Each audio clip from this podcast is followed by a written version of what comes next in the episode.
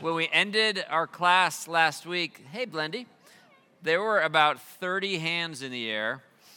And I'm not sure how many of them were unhappy hands, but I think more than two, okay? So if you weren't here last week, I want to, we're going to, we're, we're going to look this week at 1 Samuel chapter 27. But first, I'm going to try to put a bow on the conversation we had last week. So, last week was 1 Samuel 26.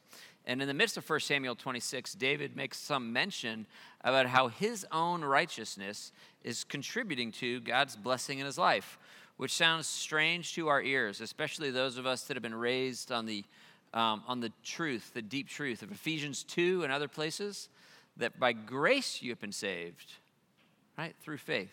This is not of yourselves. It's a gift of God, not as a result of our works, right? So that no one should boast. And so we have a very deep sense that grace is both uncon- unmerited, which means undeserved, and unconditional, which means we don't do anything to bring it about. And when it comes to our eternal, our election from eternity past, that is absolutely true. God's saving grace is both unmerited and unconditional. He loves us because He loves us. We didn't do something to make us worthy of His love. The forgiveness that we have in Christ is given to us as a gift, um, which all grace is a gift, but it's a particular kind of a gift. It's an unconditional gift that He has granted to us in Christ. Ephesians 1. In fact, let's look at that. Go to Ephesians 1. I should have pulled this up if that had occurred to me before this second. Ephesians 1 is uh, sometimes called our spiritual blessings in Christ. Listen to this. these are not only undeserved, but they're unconditional, right? Because it happened before you were around to meet any conditions. We'll start at Ephesians 1 3. Praise be to the God and Father of our Lord Jesus Christ, who has blessed us in the heavenly realms with every spiritual blessing in Christ. For he chose us in him before the creation of the world to be holy and blameless in his sight. Unconditional. You didn't do anything, it's a gift, right? Pure gift. Verse 5 In love, he predestined us to be adopted as his sons through Jesus Christ in accordance with his pleasure and will, un- undeserved, unconditional, to the praise of his glorious grace, which he's freely given us in the one he loves. In him we have redemption through his blood, the forgiveness of sins, in accordance with the riches of God's grace that he lavished on us with all wisdom and understanding. And he made known to us the mystery of his will, according to his good pleasure, which he purposed in Christ to be put into effect. This is all one sentence, by the way, in Greek when the times have reached their fulfillment, to bring all things in heaven and on earth together under one head, even Christ. Literally one sentence. He goes on, In him we were also chosen, having been predestined according to the plan of him who works out everything in conformity with the purpose of his will, in order that we who were the first to hope in Christ might be for the purpose of glory. That is all grace, grace, grace, grace, grace, grace, but it's a particular kind of grace. It is a grace that is both unmerited, which is say undeserved, and unconditional, you are not a contingent piece in those things coming to pass. That's a thing, and that's the bedrock of our lives. In addition to that, there are other graces. Your life is filled with things that you don't deserve. Your life is filled with good things, with graces that you do not merit, but, and this is the crazy thing, but that you have some condition to fulfill, right? And all that is, that is just another way to say that the causes of your life produce real effects. That there, the Bible, over and over and over again, in addition to the affirmation that our salvation, our election from eternity past is unconditional, that there is also the opportunity to do things in this world that actually matter. But when you do them, God will still, even in those, be gracious to you. He'll give you more than you deserve. So grace is always undeserved, it's always an abundance, it's always more than, but it is sometimes contingent upon some role that we play to unleash it, right? So you'll have language like this. I'll give, I'll give you a couple of passages from Scripture, and then I'll give you guys a chance to jump in here. A couple things like this. You might see 2 Corinthians 9 6. Remember this whoever sows sparingly will also reap sparingly. Whoever sows generously will also reap generously. You see the causal chain there? The grace of a generous reaping is linked to the condition of a generous sowing, right? 2 Corinthians 9. Galatians 6 9. Let us not become weary in doing good, for at the proper time, we will reap a harvest if we don't give up. The condition is that we don't give up. And the result, the grace, is that we reap this harvest. How about this one to the children? You guys might appreciate this one. Ephesians 6 1. Children, obey your parents in the Lord, for this is right. And then he says this honor your mother and father. What's he quoting there? Ten Commandments, right? Honor your father and mother. And he says, which is the first commandment with a promise, so that it may go well with you and that you may enjoy long life on the earth. The grace is it goes well with you, but the condition is being obedient to your parents. That there is a blessing, there's a cause and an effect. We go on and on. There's, in fact, I will if you want me to. There's lots of these. Um, sometimes those things are describing graces without calling them graces. And sometimes it, the language is explicit, where the Bible is going to say this is a grace identified in that, in that terminology that is contingent upon something else. So here's, I'll give you a couple of those. James 4.10. Oh, no, no, no, let's start. Let's start, let's start at James 4.6. It says, but he gives us more grace. That is why the scripture says God opposes the proud, but gives grace to whom? The humble. So the condition is humility, and the grace is that he gives us grace. It's explicit, right? Um, or maybe we could go down to this one. Here, here's one uh, similar. Proverbs 33, same idea. Proverbs 3:34. He mocks proud mockers, but gives grace to the humble. Um, that passage about sowing generously and reaping generously, the next verse there um, says that God is able to make all grace abound to you, so that in all things, at all times, having all that you need, you will abound in every good work. That grace is a, a contingent grace, a conditional grace upon these other things. He, uh, 2 Corinthians 9, 6 to 8, that whole set. Or Hebrews 4, 16. Let us then approach the throne of grace. Hear this, hear how gentle the condition is, okay? Let us then approach the throne of grace with confidence so that we may receive mercy and find grace to help us in our time of need, right? So if you want to experience mercy and grace, there is a condition. What is it? You approach the approach the throne. We seek him, right? And by and large, not in 100% of situations, but, but the prevailing condition is that we seek him, right? If anyone is thirsty, let him come to me and drink, right? So the condition is first, you got to be thirsty. Second, you've got to come to him, that we receive from him when we move toward him. God opposes the proud, he gives grace to the humble. It is the humble that seek him. If we draw near to God, according to James, then he will. Do you know the next line?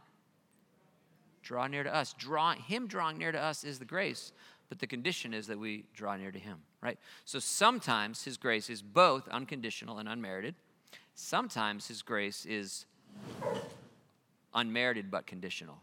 But it is always unmerited. And here's, here's what I want to like kind of try to flip in your brain, and I'll give you guys a chance to interact with this.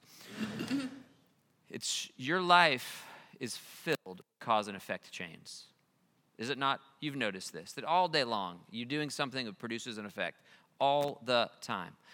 The stunning thing about the fact that God's grace is always unmerited, but not always unconditional, is not that something has to be done, but that it's always grace. See, sometimes you will think, you might believe that when I do this and it produces that result, then I made that happen.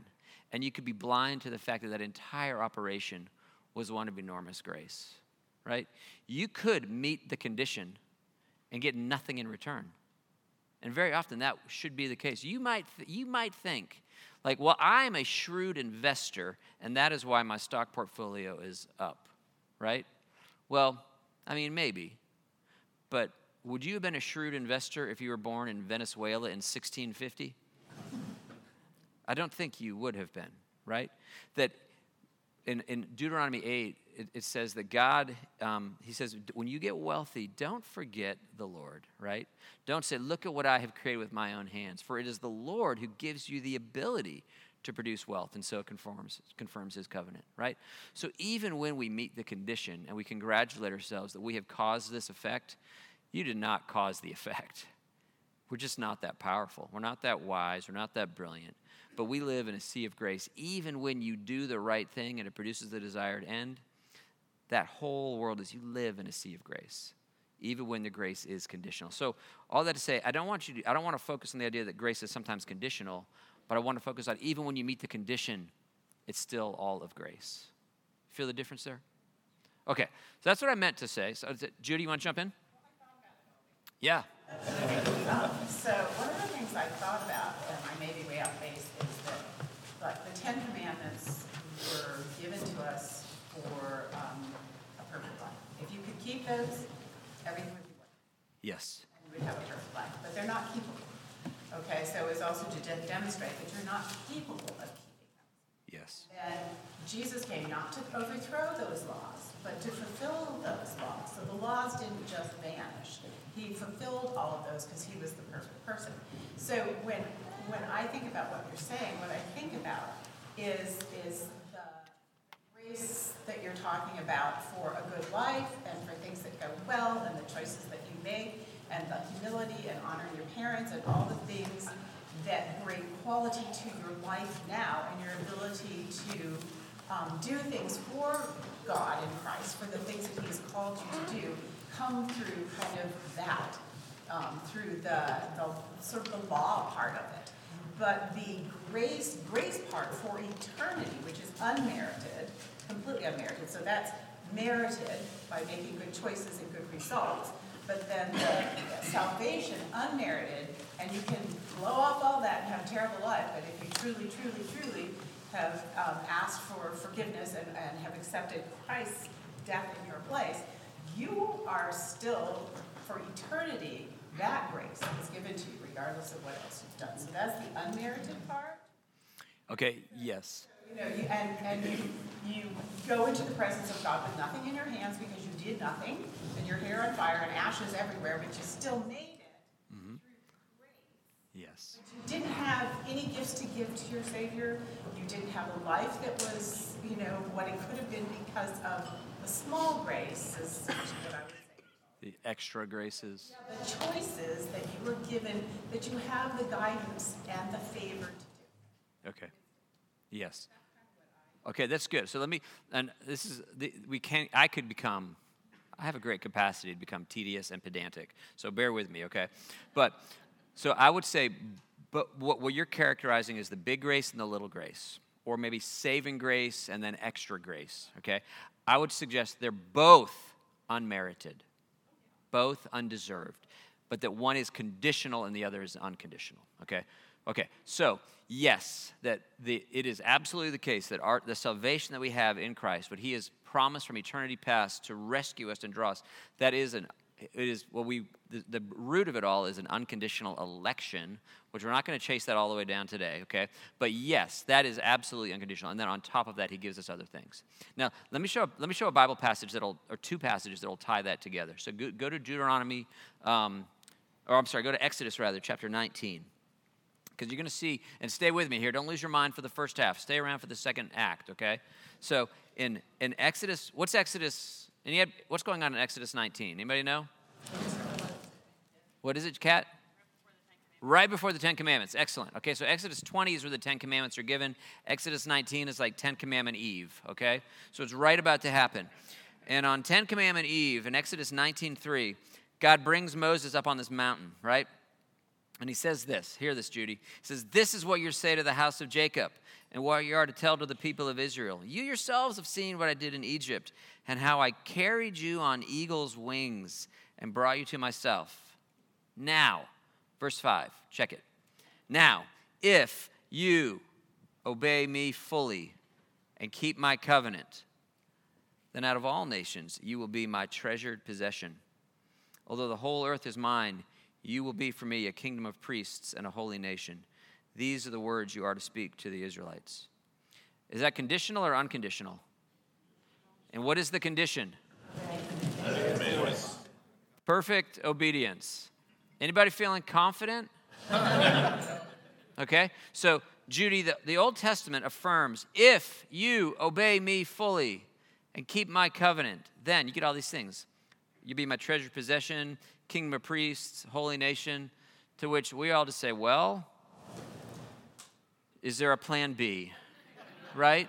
because that's never going. Okay, so and there is a plan B. So now, with that in your mind, go over to go over to 1 Peter chapter two, and look at what Peter is going to say. This is just pretty pretty fantastic. In chapter 2, 1 Peter 2, verse 9, Peter's quoting Exodus 19:5, but he changes it. Listen to this. He says in 2 9, You are a chosen people, a royal priesthood, a holy nation, a people belonging to God. Okay? Those are that's that's Exodus 19:5. You hear it, it's not a hard connection to make. If you go through clause for clause, he's quoting Exodus 19:5. But it's different, isn't it? Because there's no condition. He doesn't say, if you obey me fully, then you'll be these things. He just says, Ted, you are. You are these things. You are chosen people, royal priesthood, holy nation, and people belonging to God, that you may declare the praises of him who called you out of darkness and into his wonderful light. Once you were not a people, but now you are the people of God. Once you had not received mercy, but now you have received mercy. And the gospel is that not, it is not that the condition has been removed, it is that the condition has been met, right? That Jesus obeyed fully, that Jesus is the full keeper of the covenant, and having done so on our behalf, he then gives us credit for his perfect life, takes the blame for ours, and we make this swap, right? So it has become, it was once conditional, it was framed conditionally, so that a group of people would despair that they had no hope. And in their despair, they would cry out for mercy. And in their crying out for mercy, they would find it. That Jesus has met the condition. So our salvation is an unmerited, unconditional salvation because the condition has been met. And then, in addition to that, we are given the dignity of having lives that matter, that we can affect real change as we seek Him. And as we seek Him, He will give us more than we deserve. It'll always be unmerited, it'll always be more, but it is in fact conditioned upon the things that we do. So many, many blessings in our lives. How's that working? Is that all tidied up? Is that good? All right, Catherine. Um, in 1 Peter 5, um, is it 7? no, 6. No, 7. I mean 5, excuse me. Somewhere in 1 Peter. 1 Peter 5, the proud, but shows favor to the humble. yeah. And, and I've heard that as shows grace to the humble. Yeah, that's how NIV translates it. God opposes the proud and gives grace to the humble. Yep. And, and even humility. See, the thing about it is that we are to humble ourselves before God. But for me, it's like humbling myself before God is saying, God, I, I don't know how to be humble. You, I need you to do that in me. Yeah. And so he even enables us. That's right. That's right. So that's, uh, that's a great claim here. And it's we saw this, we looked last week at 1 Corinthians 15, where Paul is basically saying, I worked harder than all of them, which is that he's meeting the condition. He's like, well, but even that was God's grace in me, right? So we live in this sea of iterative grace where we seek Him and He's gracious to us and it emboldens us to, to obey Him and He responds to that. And there's just this cascading effect of not a downward spiral, but an outward spiral.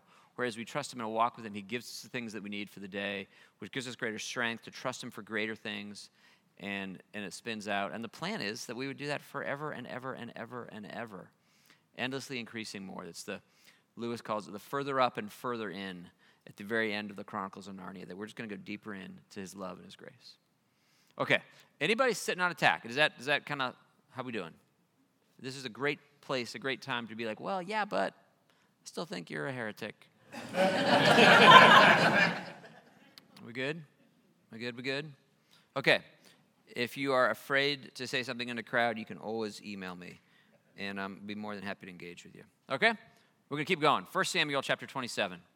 So let's turn there, we'll continue on this story. Fortunately, just as, as, as a providence would have it, 1 Samuel 27 is a short chapter. And so we got a little bit more time here. We're, we're okay. So 1 Samuel 27. What did we do last week besides this whole grace thing? What was going down in David's life? Say it loud. What, what, what? Yeah, Saul's just up to the same old tricks, and David's like, yeah, whatever, okay? And yet, God rescues him, right? Over and over and over again. God, David has this providential thing where he's getting hunted, he's getting chased, God shows up. And the way that works is when God shows up in your life, it gives you more strength, it gives you more courage. Bill Bright used to say that faith is like a muscle and it grows when we exercise it. And so, as we begin chapter 27, David has been through so many difficult circumstances with Saul, but God has rescued him from all of them that we might expect that he's going to be like even greater, even stronger, even more full of faith, even more courageous, even less able to be intimidated. And if you think that, strap in, okay? So 1 Samuel 27, watch what happens. Verse 1 David thought to himself, One of these days I will be destroyed by the hand of Saul. The best thing I can do is escape to the land of the Philistines. And then Saul will give up searching for me anywhere in Israel, and I will slip out of his hand. Does that stun anybody? One of these days I will be destroyed by the hand of Saul. Isn't that the opposite of what you might have thought the narrative would lead to? I can tell you, when I was, I would say when I was younger, this would have shocked me. Because, like, that's not how it's supposed to work. Like, when God shows up, you're like, all right, we feel better about it. Victory produces victory. But the older I get, the more this makes sense to me. Does it make sense to any of you yet? There's a great victory, and yet, I'm tired. And I don't want to do this again. And maybe I've spent the last token. You know, have you seen? Have, are there other places in the Bible where you see this human phenomena that like God has showed up, everything's faithful, let's go, and then you're like crash and burn. I don't want to play anymore. One of these days, Robin. Elijah. Oh my gosh, absolutely. I think that, that, that is probably in my mind. So, t- can you tell us a little bit what's what's Elijah at Mount Carmel? What's going on there? Well, he has um, confronted the priests of Baal, and there were a whole bunch of them. There was just Elijah, and they he had them. They were going to see what whose God did something basically, and so they um, built altars and did all the same thing, except Elijah poured tons and tons of water that the trench around his was full. And God sent fire from heaven and it engulfed it all and all the Baal priests at the same time. And then he runs, he hears that Jezebel wants, is going to kill him because he's killed all the priests. Yes. He goes into the desert and he despairs of his life. He just goes into a seriously deep. Absolutely. Let, us flip there. Robin's retelling is perfect. Go, go to 1 Kings 18 and 19. This is, I think, the same phenomenon, and it's just worth looking at because you may win a great victory and then want to quit. 1 Kings 18 um, is where the good stuff is happening, and Elijah has this. I mean, it is a big showdown where God answers in a dramatic way and conquers the enemy, and Elijah looks so good, and everything's fantastic. And let's see, you could read through. You can you could read chapters 18 and 19 later on. Um, uh, look at look at verse 36 though 1836 at the time of the sacrifice the prophet elijah stepped forward and prayed o lord god of abraham isaac and israel let it be known today that you are god in israel that i'm your servant and have done all these things at your command answer me lord answer me so that these people will know that you o lord are god and you are turning their hearts back again fire of the lord fell burned up the sacrifice the wood the stones the soil licked up the water in the trench all the people saw this they fell prostrate and cried the lord he is god the lord he is God. And Elijah commands them, Seize the prophets of Baal, don't let anyone get away. They seized them. Elijah had them brought down to the Kishon Valley and slaughtered them there. It is an absolute rout, total victory, complete conquering, and everything is fantastic. Then it begins to rain, and they've been on this massive drought. God is restoring all things. And then, look at what happens in 19.1. Elijah was afraid. Oh, oh that's 19.3. Ahab told Jezebel everything that Elijah had done and how he killed all the prophets with a sword. So Jezebel sent a messenger to Elijah to say, May the gods be, deal with me, be it ever so severely, if by this time tomorrow I do not make your life like one of them. And Elijah was afraid. And he ran for his life. And when he came to Beersheba in Judah, he left his servant there. Look at what he says here in verse 4 I've had enough, Lord. Take my life. I am no better than my ancestors. And he f- lay down under the tree and fell asleep. And an angel touched him and said, Get up and eat. He looked around, and there by his head was a cake of bread baked over hot coals and a jar of water. And he ate and drank and then lay down again. He, he gets a nap, and then an angel makes him some cookies. I mean, it's so great. and it doesn't help. It doesn't help. Verse 7 The angel of the Lord came back a second time and touched him and said, Get up, eat, for the journey is too much for you. He said earlier, I've had enough. Now the journey is too much. So he got up and he ate and he drank, and strengthened by food, he traveled 40 days and 40 nights. I think it's like a month and a half to think about it. And he's still gone, baby, gone. In verse 10, I've been very zealous for the Lord God Almighty. The Israelites have rejected your covenant, broken down your altars, put your prophets to death with the sword. I'm the only one left, and now they are trying to kill me too. Is anything missing in his little history? Isn't that amazing? Have you ever been through something that's like been really hard, and you've been really successful, but all you can remember is the really hard? Like, it does not mention that whole slaughtering the evil ones. It doesn't mention God answering with fire. He's like, I don't know what's going on, but they've broken down your altars, they've cut everybody to death, and now they're going to kill me. It's just amazing in this. And I think, I think in all of that, again, I'll, I'll, appeal to the older ones among you.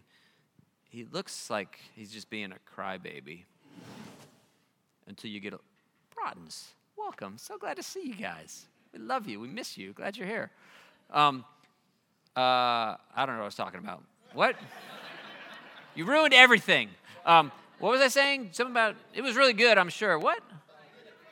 Oh yeah, yeah. It seems like he's being a crybaby. But the older I get, the more that I'm sympathetic to Elijah. Right? It was hard. And yeah, David, like Saul's, you know, been defeated again and again and again, but it's exhausting. It is hard to live in that space. And so I think we should be gracious to David instead of being like, what's your problem? Like, God's to God's gonna move. Like, maybe, yeah, I mean, he did, but tomorrow's a whole new day, and I'm afraid, and I'm tired, and this is growing wearisome. Michael? Yeah, not to, to diminish what David's going through, but Elijah's actually, based on the text, by himself. Yeah. He's got 600 men with him, so I don't know if that makes. Yeah, yeah a lot to keep up with, and he's got to lead them, and they're following him. So I'm not sure how much encouragement he gets from the men. Well, it, yeah. And so I think so. You've got a little more empathy for Elijah, who is genuinely alone, than for David. So maybe David is being a crybaby, like right, right. And and there's and there's something to it. Although uh, I, I got to think that David's men, he's not alone physically, but he and his men have a there's a pretty big gap between them, right? What do his men want? Just kill Saul. This is not that. Look how many swords we have. Let's go, right? And so there's a real extent to which David is alone because he and only he is radically committed to never laying a hand on Saul. So there's a leadership is isolating. Being the only one that's willing to be righteous is isolating, and life is hard. You know, Zach, did you want to say something? You agree? Yeah, it's hard. Yeah, Tommy. I was going to say, uh, for the, on the leadership side, in a lot of ways, having those 600 might have made that more difficult, um, especially in leadership. Like once, when you've got the direction you're going and you're leading people in that direction, you're motivating them. Um, sometimes those are the easier times. Mm. when all of a sudden, like the crisis has passed, and now where do we go? Like, what do we do? Yes, that can be like a really trying time. Absolutely. There's a lot of people that, in history, we can see that they're radically successful as long as they got a heavy sled to draw, you know, and then that one, well, as soon as the battle's over, then you just fall apart, right? And that's where David is. Like he's, you know, he's been, he's been fully focused, going to get through this thing, and then now he just, he needs a nap and some cookies, you know? He just does, and, and, and don't we all, okay? So what does he do? Where's he going to go? Gath. Okay, is this, rem- is this reminiscent for anybody? Because he's done. He's been here. Look at look at in uh, where is this? In chapter 21. If you flip back to chapter 21, he went to the same place. Remember when he was like drooling in his beard and acting like an imbecile? That was the same location, right?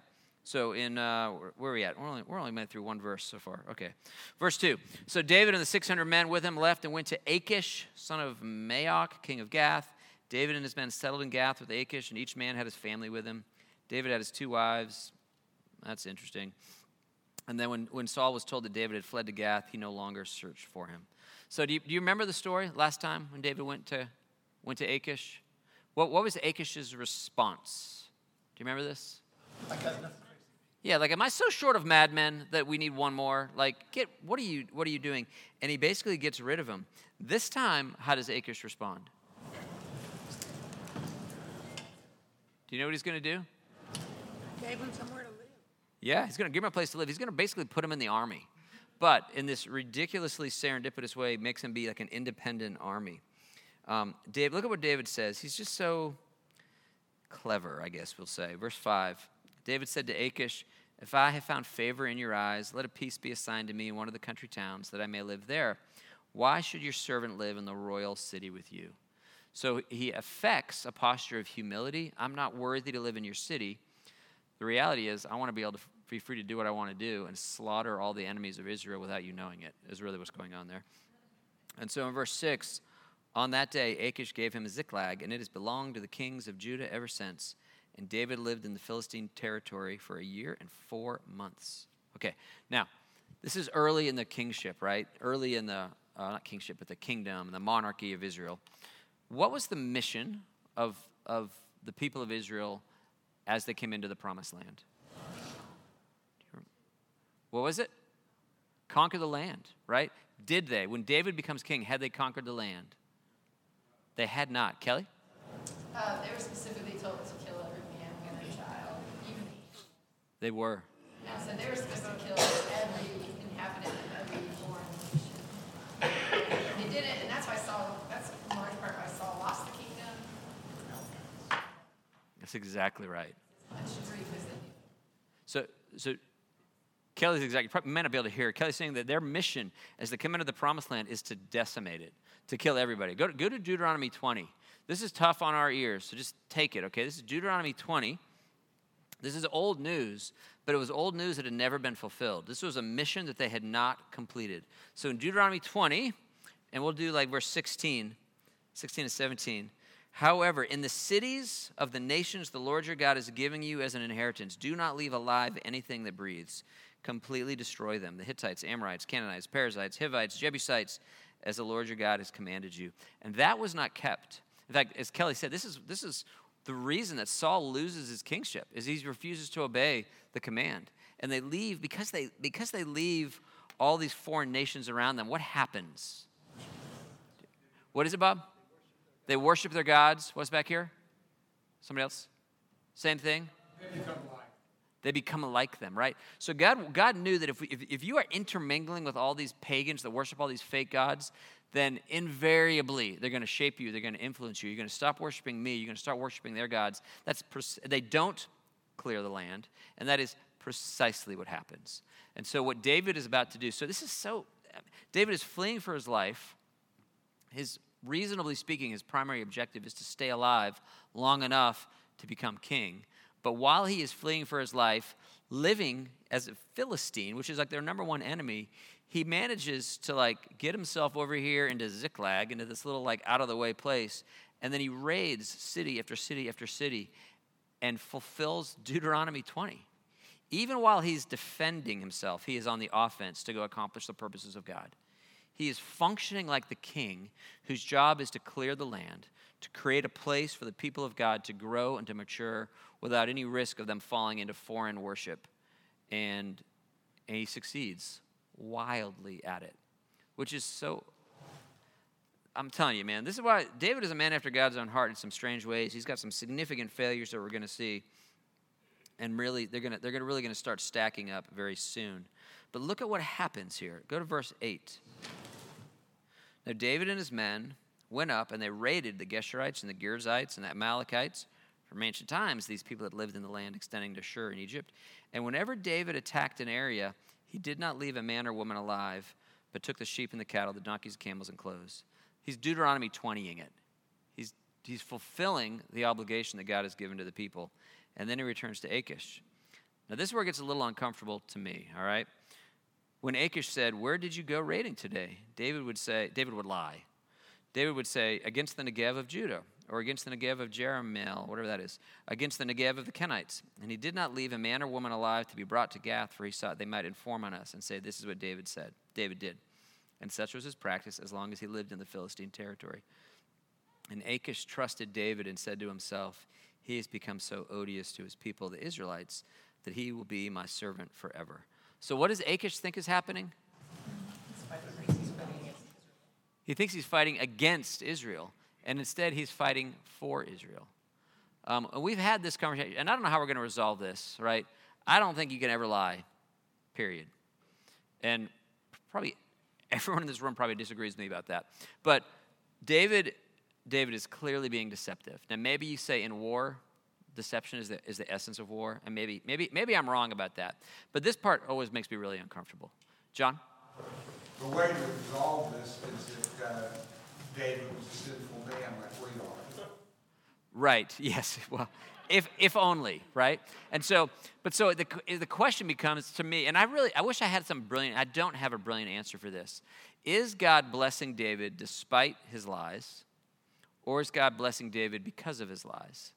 Is his deception an, an ordained thing? Some would argue that that morality exists in a stacked order, and this crime, because it's less than the other possible, uh, this sin is less than the other, and so therefore is an acceptable lie. War has deception. And that might be true. That is not my position, but maybe it's so. I lo- I love- what do you guys think? Yeah.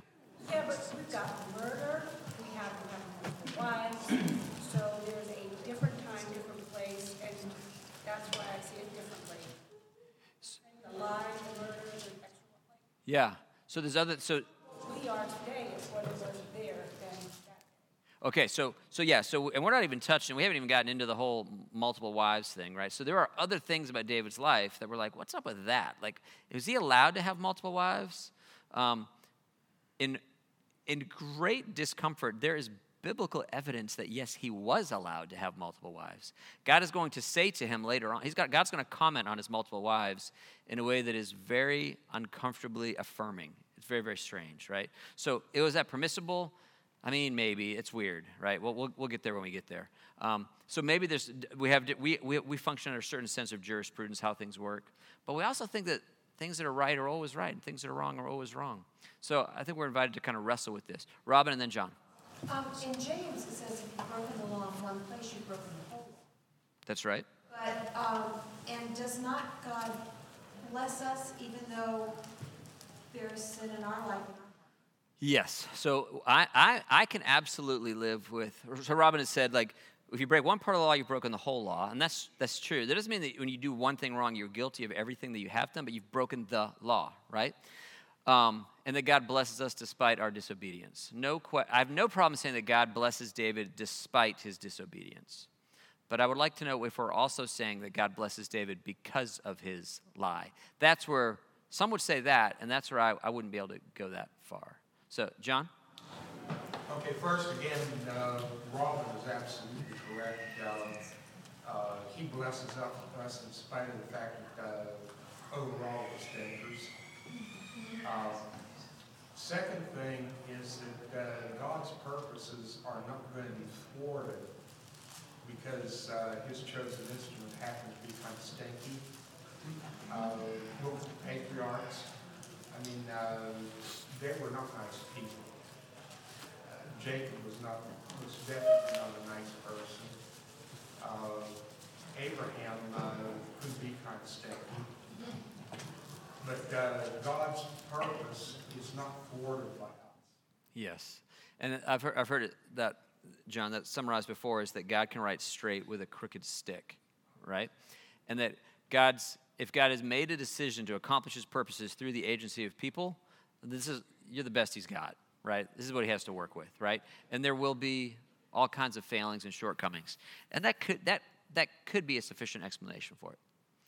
What do I think? Judy? Oh, did, anybody, did, I, did, I, did I say somebody after John? Okay, we're all, okay. We'll, we'll run the line. Judy, you want to go?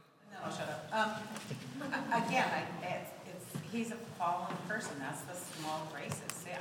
Could God have done the same thing with him telling the truth? Sure. But that's who David is, and those things grow and the cracks. Yeah. He's, he's not Jesus, and so, yeah, should he lie? Probably not. Did he lie? Yeah. Yeah. Yeah. Yeah, I think that's probably a pretty apt summary. Tommy? Um, I was uh, thinking that there are kind of different uh, different requirements for different missions that you do. So, undercover as a DEA agent, for instance, it necessitates lies in order to um, to be in that position. And uh, you know, like when God told um, Moses to send out spies into the land, um, honesty would uh, kind of it would completely undermine the whole role of being a spy. If they came out and said, "We're spying on the land," Yeah. They'll come for you. Kind of. Yeah. Yeah, there are there are places where and we could get into, you know, exactly what when does deception become a lie? Is a is a trick play in a football game? That's a deception, but is that sin? And so there, there are there missions where that's more permissible, right? That's a good question. All right, you get the last shot at it. And then we're going to move on. Mine was on where you were talking about stacking of sin. Yeah. Get that because we make laws that have different punishments, you know, and we stack sins in our own way. But Jesus says that if you call somebody an idiot, it's the same thing as murder. You're going to experience some, you know, burning, hellfire, and all that. So, you know, I think that as far as God, you know, we can't understand what God understands and what He does, but He sees all sin as evil. Well, okay, so that, okay, oh, that's tempting to me. So I don't know if we've talked. I don't. We haven't talked about this. I don't accept. There's a common premise that God sees all sins as equal, and I don't think that's true. Okay, we could we could give that a week if you wanted to. If anybody's like, what? Um, because I do think I do think all sins separate us from God. That is true, but it's a it's a pretty new phenomena. Um, there is a claim. There's a pervasive claim that all sins are equally heinous in the sight of God. And I can't, I cannot for the life of me make a, make a case for that biblically. And in fact, I think we could make the alternative case that some sins are greater than other. All sin separates us from God, but not all sins are equally heinous. So, and if the hands want to come up, we'll do this. We'll just every week. We'll just we'll just we'll just go. But we we could make. I think we could make a very strong case. All sin matters, and I think that's what we're trying to go after. Maybe what's even behind the Robin's comment, not behind Robin's comment, but James's comment that Robin is quoting, that if you break one part of the law, you've broken the whole law. That is true. But but let me just ask you, just consider, if I were to walk up to you and spit in your face, would that be sin? Would that be wrong? Would that be evil? Okay. If I were to walk up to you with an ice pick and gouge out your eyes, would that be worse? Yes. That can we agree? Okay. Can God tell the difference? Yes. I think he can. Okay? I think God can tell us. So, so all sin is all sin is sin. It's true, but not all sins are equally heinous. And it's really it's interesting. It's it is pervasively believed in our culture today that all sins are equal. Has almost no historical precedent within Christianity. No no no prior centuries taught that, believe that. It shows up in um, you can look up West, go look up Westminster Catechism and ask the go to go to just Google Westminster or all sins equally heinous, and you're gonna get a diatribe about how how they're not. Okay, but they all matter, but they're not all equal. Okay, and you intuitively know this, and you are not more morally astute than God. Okay, all right, Catherine. Uh, What's, where's that scripture that says there are seven things that God hates? Yes. kind of states some kind of a hierarchy? Where is it? Proverbs 6? Proverbs 6? There's a whole bunch of things. It'll be more bearable for Sodom and Gomorrah on the day of judgment than you. Um, Jesus says, The one who handed, you, handed me over to you is guilty of a greater sin. There's plenty of stratification um, within, the, within the scriptures about the nature of sin. So it's all bad, but self evidently, it is, there's some things that are worse than others. Okay? Okay, Lily, and we'll keep going. Well, I just wonder if um, part of the hang up for people where people are inclined to say that all sins are created equal is um, perhaps what they're looking It's all men that are created equal. That's your phrase, right? Yes.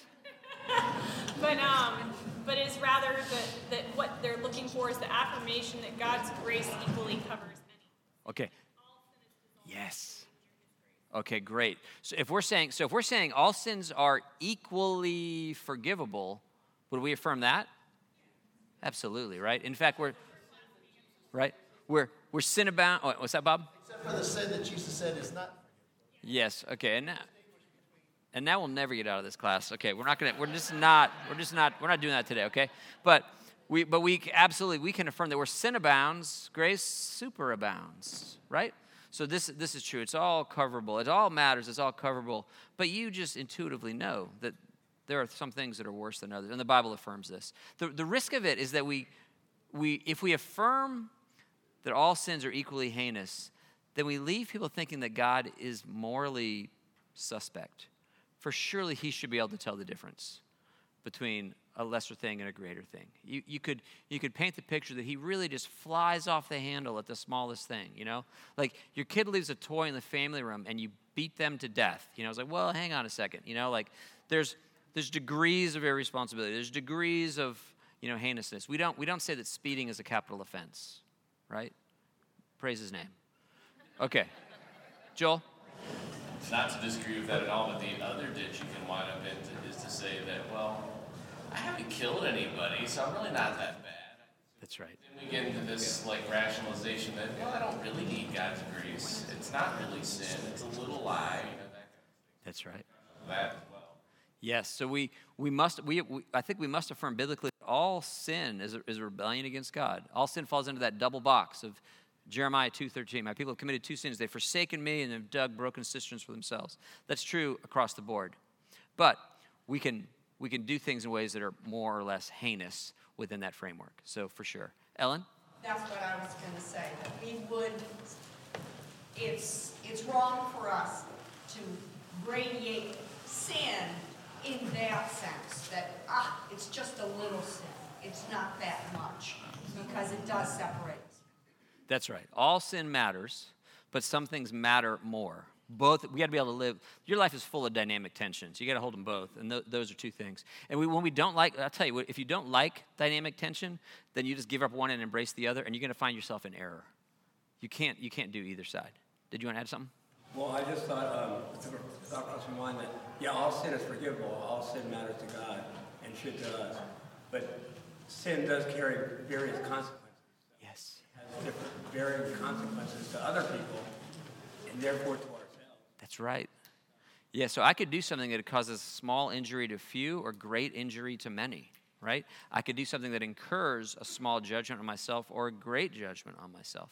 And, and this is just, our, intu- our intuition on this is pretty clear. And it's important that when we see that we have that intuition, that we don't pretend that God cannot see that distinction as well. For he does. Okay, Bill? It sounds like to me this argument is circular a little bit. It's almost like we're denying grace. We think we deserve. Since we didn't sin as bad as somebody else, we, we earn more grace. Yes. So taking away the not married. Yeah, so if we if we if I just compare myself to like your sinfulness, then I feel awesome about that, you know? And so but relative to, you know, maybe Linda, then I'm going to feel a lot worse, right? I can put myself in this in this in this spectrum. So we want to be careful. Okay, so let's just put a cap on this and then let you guys go. All right, so at the very end here, uh, where are where are we? Um, verse 12. So Achish, here's the thing. So Achish trusted David. Oh no, we already said it. So Achish trusted David and said to himself, He's become so odious to his people, the Israelites, that he will be my servant forever. Everybody gets David wrong all the time. Is David going to be his servant forever?